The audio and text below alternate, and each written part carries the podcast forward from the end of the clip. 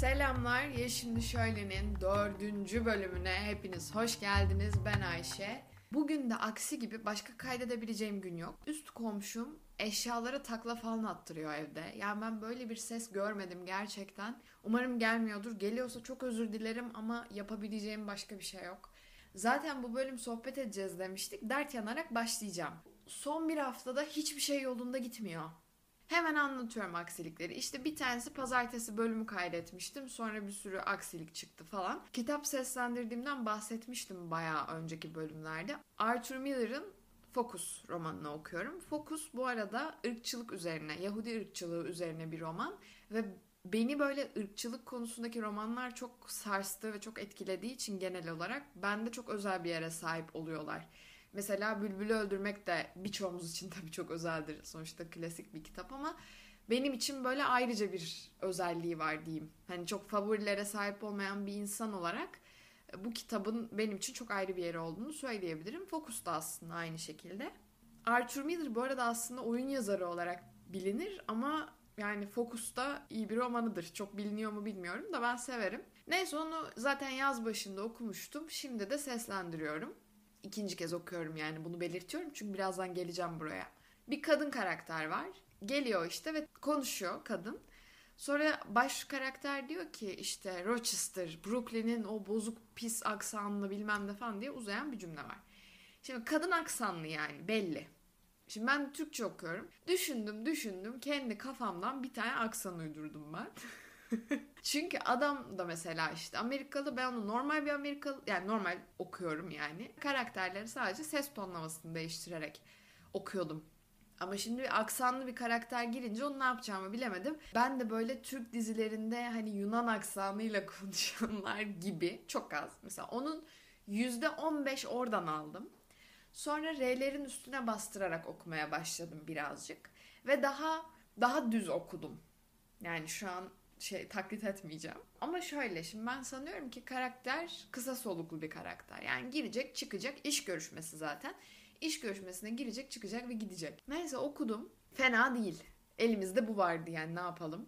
Sonra geldik böyle aradan bayağı bir zaman geçti ve baş karakterimizle bu hanımefendi arasında bir yakınlaşma, bir sohbet hali, bir konu konuyu açmalar falan, bir monologlar. E tabi benim yaptığım aksan tutmadı burada. Çünkü hem ben okurken zorlanıyorum hem de belli bir noktadan sonra dinleyen kişi o kulaklığı bir çıkarır yani. Bu ne kardeşim diye. E yorucu çünkü. Onu düşünmedim ki ben. Eğlenelim gülelim diye yaptım geçtim. Kadının uzun soluklu bir karakter olduğunu tamamen unutmuşum. En büyük yardımcı karaktermiş. Ondan sonra ben aksanı süreç içinde yavaş yavaş toparlamaya başladım. Bu ikilinin arasındaki aşk geliştikçe kadındaki aksan da yumuşuyor. Ayrı bir yorum kattı bence kitaba. Hallettim ama kötü olmadı. Sadece beni zorladı yaparken. Şu an bir problem yok. En azından toparladım. Bir uyarım var. Bunu en başta yapacaktım ama aklıma gelmedi. Bir uyarım var. Bu bölümü dinlerken şimdi zaten biraz boş konuşacağım. Çok da kalmayacağım. Gideceğim birazdan. O yüzden mesela kahve yaptığınızda kahve içerken değil de kahve yapmaya başladığınızda açın bölümü. Evet, geçenlerde bir rüya gördüm. Bir tane böyle çok renkli bir yerdeyiz. Böyle Luna Park gibi düşünün ama otel de var. Ve ben orada şu an görüşmediğim insanlardan birkaçıyla böyle bir yürüyüşe falan çıkıyorum. Her şey güllük gülistanlık bu arada ama bir sıkıntı var. Herkesin burnu kanıyor. Neyse rüyanın ilerleyen kısımlarında da bir odaya giriyorum. Odada şey var. Ayşenil Şamlıoğlu var. Ben oraya giriyorum. Bir sohbet etmeye başlıyoruz.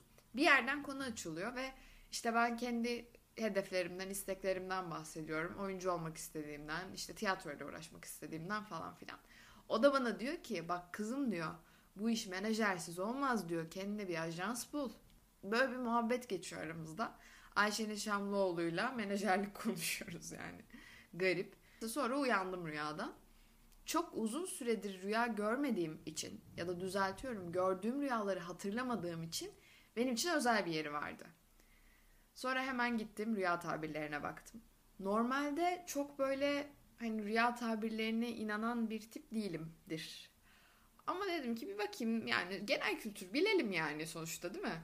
Sonra baktım işte en ilginç olan ve hani rüyada da böyle bir çıkıntılık yapan konu burun kanaması olduğu için ona baktım.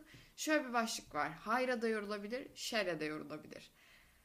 Yani keşke bu kadar nötr olmasanız. Ama neyse yani baktım tabii ki olumlu olan tarafına baktım. Orada da şöyle bir şey var hatırladığım kadarıyla. İşte istediğiniz şeyler gerçek olacak. Hayallerinize kavuşacaksınız. O hep istediğiniz iş olacak falan. E bir de rüyanın ilerleyen noktalarında Ayşenil Hanım'la zaten oyunculuk konuştuk. Ben bir umutlandım. Rüyaya bel bağlıyor olmamı lütfen yadırgamayalım. O kadar hiçbir şey yapmıyorum ki bu aralar. Yani bu küçük bir şey bile evrensel bir işaret olarak görebilecek psikolojideyim. Bu rüyadan birkaç gün sonra dedim ki bakayım bakalım neler oluyor tiyatro dünyasında.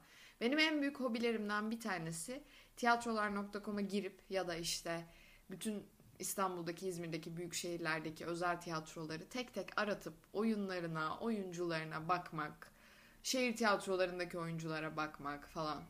Ee, onları yapayım dedim. Ve hiçbir şey yok yani çok bir hareketlilik yok şu an zaten durgun her yer. O yüzden çok bir şey de kazanamadım. Sonra yurt dışındakilere biraz bakayım derken Lambda'yı gördüm. Londra Müzik ve Dramatik Sanatlar Akademisi bilmeyenler için ve dünyanın en iyi tiyatro okullarından bir tanesi.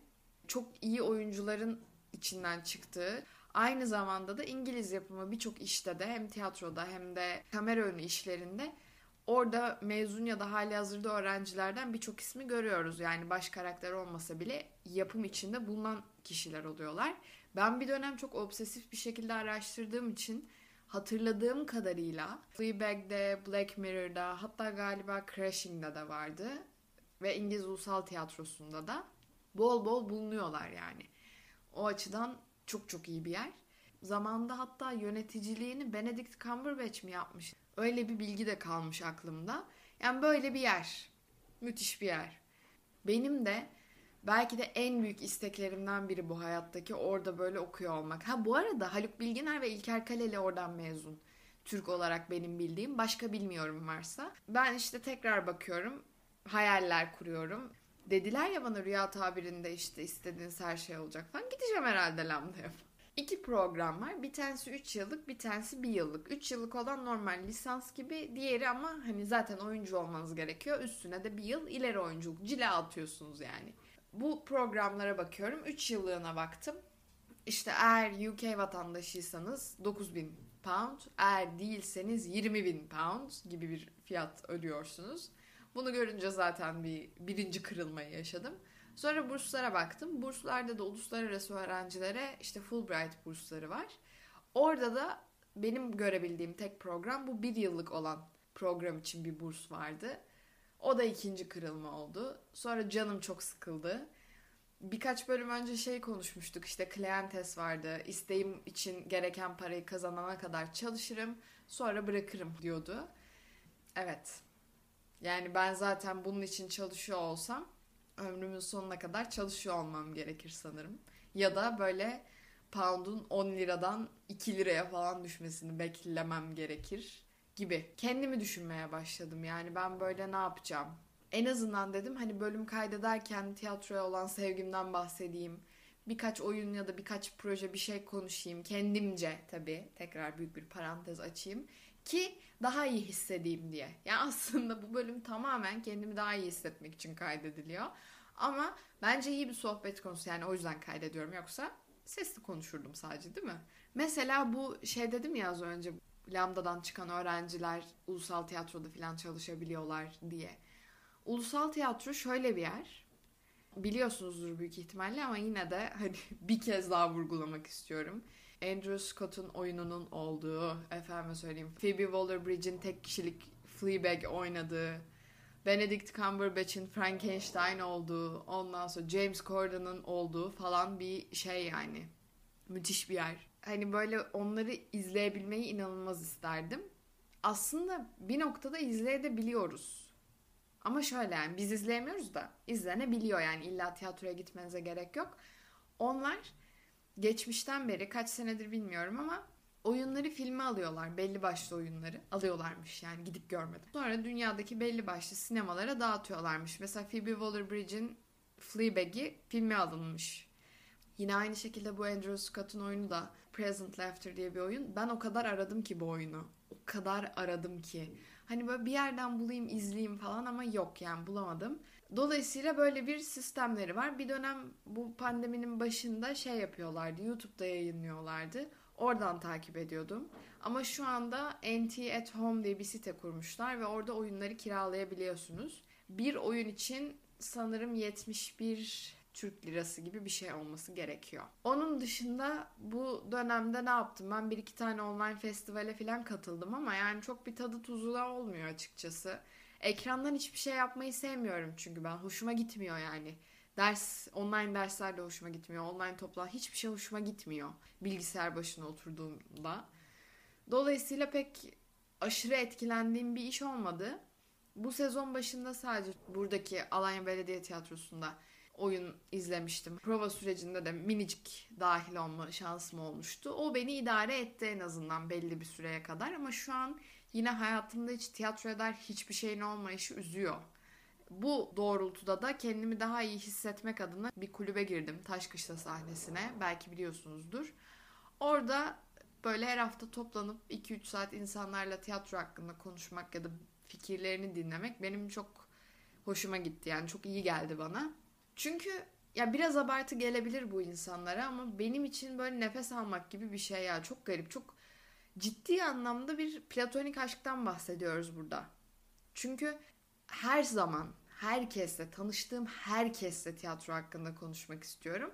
Çok bildiğimden değil, bilmiyorum aslında. Yani zaten hani amatör, çok çok amatör bir insanım ama daha çok şey öğrenmek için ve daha çok insanla konuşmak için sürekli bir laf açarım yani tiyatrodan. Sürekli konuşmak istediğim bir konu. Nasıl bir insan sevdiği bir kişiden ya da bir şeyden sürekli bahsetmek ister. Aynı mantık. Yani şu anda da burada niye konuşuyorum sanıyorsunuz? Bu bir ilanı aşk bölümüdür falan.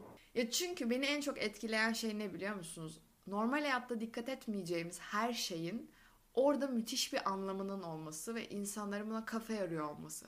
Neden yürüyorsun? Neden konuşuyorsun? Neden elini kaldırıyorsun? Neden öyle bir tonlamada o cümleyi okuyorsun mesela falan gibi sorular sorulduğunda ya da böyle sorular sorduğumuzda provada bu gerçekten bilmiyorum bence bir aydınlanma falan yaşatıyor insanda. Çünkü ben özellikle şu bir senede, iki senede hatta kaybettiğim şeylere baktığımda detayları yakalama gücümü kaybediyorum. Uğraşmadıkça bir şeylerle. Çünkü provadayken her şeye o kadar dikkat ediyoruz ki insan kendinin de farkında olmaya başlıyor ve bu mindful yaşamak dedikleri meseleye bence bir şekilde erişiyor. Amatör seviyede de uğraşıyor olsak. Zaten profesyoneller bence tamamen aşmış oluyor bu meseleyi. Ama mesela ben şu an mindful yaşamıyorum yani hayatım otomatik pilotta direkt. Eğer şu an aktif bir şekilde tiyatroyla ilgileniyor olsaydım böyle olmayacaktı. İhtiyacım olabileceğini düşündüğüm için yaptığım her harekete daha dikkatli bakacaktım. Yani beni en çok etkileyen şey uzun lafın kısası bu galiba ve genel olarak prova süreci. Bunu demişken ben onu tabii sonradan eklemiştim ama 2-3 gün önce şeyi izledim. Sahne Tozu Yutanlar diye bir tane seri var. Zorlu PSM'nin YouTube kanalında. Orada Ayşenil Şamlıoğlu ve Reha Özcan var. Orada şey dedi Ayşenil Şamlıoğlu. Benim için dedi prova daha önemlidir oyundan. Daha keyiflidir falan dedi. Ve böyle ben de bu bölümü önceki kaydettiğimde aynı şeyi söylemiştim. Sonra orada da onu duyunca böyle bir çok mutlu olmuştum yani. Böyle minik ortaklıklar da beni çok mutlu ediyor. Çünkü genel olarak tiyatroya duyduğum aşkın tiyatro oyuncularında, tiyatro sanatçılarında da bir yansıması var. Hepsine hayranım. Hepsine. Özellikle şu his çok hoşuma gidiyor. Buradaki tiyatro işte Alanya Belediye Tiyatrosu'ndaki tüm oyuncuları tanıyorum ve hepsiyle bir bağımın olduğunu düşünüyorum. Hepsiyle çok iyi bir hoca öğrenci ilişkisi kurduğumuzu düşünüyorum. Yani hepsinden bir şey öğrendiğim için. Ve onlara mesela hem hayranım hem tanışıyoruz, konuşuyoruz, bir şeyler paylaşıyoruz falan. Müthiş bir şey yani çok hayran olduğunuz bir kişiyle tanışıyor olduğunuzu düşünün. Yani böyle bir his benim için ve bu inanılmaz mutluluk verici bir duygu. Dolayısıyla genel olarak konuştum konuştum da bu işin kıssadan hissesi tiyatroya da tiyatro oyuncularına da aşığım. Bu kadar. Size birkaç tane önerim var. Öneri saatine geldik. Yine gönlümden kopan reklamlardan bilmem kaçıncısına gelmiş bulunuyoruz sayın dinleyenler. İlkiyle başlıyorum. Podakto. Bir röportajda mı bir haklarında olan bir yazıda radyo tiyatrosunun torunu gibi bir ifade kullanmışlar tanımlarken. Benim çok hoşuma gitmişti. Herkese de bunu böyle söylüyorum aynı şekilde. Burada aslında ilk önce Storytel'deydi. Storytel indirmiştim sırf Podakto oyunlarını dinleyebilmek için. Ve inanılmaz bir deneyim bir şey dinliyor olmak. Bundan zaten niye podcast kaydetmeye başladığımı anlattığım ilk bölümde de bahsetmiştim. İzlemek çok bambaşka bir şey. Evet. Ama özellikle bir oyunu dinliyor olmak çok çok başka bir şey. Çünkü orada tek bir metin okunuyor mesela. Ama işte oraya eklenen efektler, müzikler, sesler ve benzeri bütün işte o bütün olarak her insanın gözünün önünde başka bir oyun rejisi canlandırıyor. Başka bir görüntü canlandırıyor. Dolayısıyla aslında dinleyen kişi sayısı kadar oyun rejisi çıkmış oluyor. Ve bu çok etkileyici. Yani radyo tiyatrosu için de bence geçerli bu. Podakto'da bu tabi biraz daha iyileştirilmiş. Yani teknolojinin imkanlarını daha çok kullanmışlar. Ve tanıdığımız, bildiğimiz isimlerin seslendirdiği, daha çok yeni metinlerin olduğu bir tiyatro arşivi, dijital tiyatro arşivi diyebiliriz aslında. Storytel'deki bölümleri düzenli olarak Spotify'a da yüklüyorlar. Şu an hali hazırda bulabilirsiniz. Birkaç tane oyun var. Ve mesela ben çok uzun süredir bilmediğim insanları da orada keşfettim. Bir örnek vereceğim. Eğer küçükken Pis Yedili izliyorsanız orada bir tane trafo vardı. Halil Babür. Birkaç tiyatroda görmüştüm ama oyun yazarlığı yaptığını da bilmiyordum mesela. Ve Podakto'da 3 tane oyunu var. Kasap, 11'e 11 ve Higo. Ve ben o kadar beğendim ki özellikle Kasap. Yani inanılmaz öneriyorum. Ya bilmiyorum ben mi abarttım ama hani beni çok etkiledi yani oyun. Seslendirmeler falan da çok çok güzeldi. O yüzden eğer Spotify'da varsa ya da eğer yoksa Storytel indirmeyi düşünüyorsanız bence mutlaka bakmalısınız. Yani ben çok beğenmiştim ve çok şaşırmıştım da. Hani ben çünkü o kişiyi küçüklüğümde gördüm ve orada bırakmıştım yani. Hani ne bileyim çok sanki tanıdığım biri bir şey yapmış da ben onu keşfetmişim gibi filan hissettim yani. Bir sonraki önerebileceğim şey oyun kiralamak istiyorsanız yani filme alınmış oyunları izlemek istiyorsanız Tiyatrolar TV diye bir yine bu tiyatrolar.com'un uzantısı gibi düşünebiliriz. Onların oluşturduğu bir şey var. Burada filme alınmış oyunlar. Mesela az önce bahsettiğim Higo filme de alınmış bir şekilde var orada. İzleyebilirsiniz yani. Oyunları kiralıyorsunuz ve galiba 3 gün içinde mi ne izleme şansınız oluyor. Eğer isterseniz böyle yapabilirsiniz.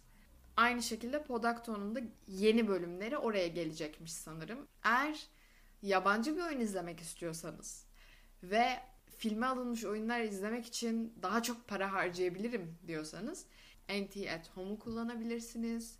Ondan sonra bazı sahneler sahneden naklen yayın yapıyor. Belki onları takip edebilirsiniz. Önerilerim bu kadar. Bölüm de bu kadar. Sohbetimi ettim gidiyorum. Bir sonraki bölümde belki yine tiyatro konuşuruz. Aa nasıl unuttum. Zorlu PSM'nin dijital sahne serisi. İzlemediyseniz bence bir bakın. Klasik oyunlardan belli kesitler, belli sahneler oynanıyor. Yine bildiğimiz, tanıdığımız oyunlar. Yine yani hiçbir işini izleyemedim. İstanbul'a hiç gitmediğim için İstanbul'daki hiçbir oyunu izleyemedim. Ama oyunlarına gelen yorumlar, oyuncular, işte izleyicilerin düşünceleri falan filan gerçekten iyi bir yönetmen olduğunu düşündüğüm bir kişinin yönettiği bir seri. Dolayısıyla dijital sahneye bakabilirsiniz. Ben özellikle Nora'yı çok beğenmiştim. Bir bebek evi. Şimdi de yine bölümü kapattıktan sonra Bir Yaz Gece Rüyası'nı izleyeceğim. Bir Yaz Gece Rüyası benim gönlümde bir yaradır. O oyunu oynayacakken hem de pak olacakken oyunu iptal etmek zorunda kalmıştık ve çok üzülmüştüm. Çünkü 3 senelik kısacık tiyatro hayatımda oynayacağım en enteresan rol olacaktı. Oynamayı deneyecektim en azından olamadı. İçimde bir yaradır. O yüzden şimdi gidip onu izleyeceğim. Bu kadar artık ben gidiyorum. Az kalacağım deyip yarım saat konuştum. Meşap'ı dinlemeyi unutmayın. Kendinize çok iyi bakın. Haftaya görüşürüz.